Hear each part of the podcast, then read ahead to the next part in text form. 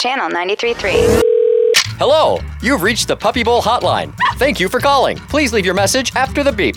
Yeah, I just want to call and complain. My daddy did not die in North Korea, so some tree hugging puppy could take a dump during the national anthem. Yeah, I saw a nipple. I, actually, I saw six of them. You obscene motherfuckers. Hi, I'm Karen from Highlands Ranch. I'm a mom, and I am offended. I didn't appreciate that there were not enough American purebred dogs out there for the puppy bowl. And if you're going to continue with this kind of communistic dog nonsense, I'm out for next year. Uh, yeah. How about this? Someone said Shih Tzu in the middle of the broadcast. How dare you! This is the final reminder from the Office of Inspector General of Social Security Administration. Your Social Security number has been suspended. Nerf's LOL at 505. Sponsored by Illegal Pete's. Search LOLs on iHeartRadio.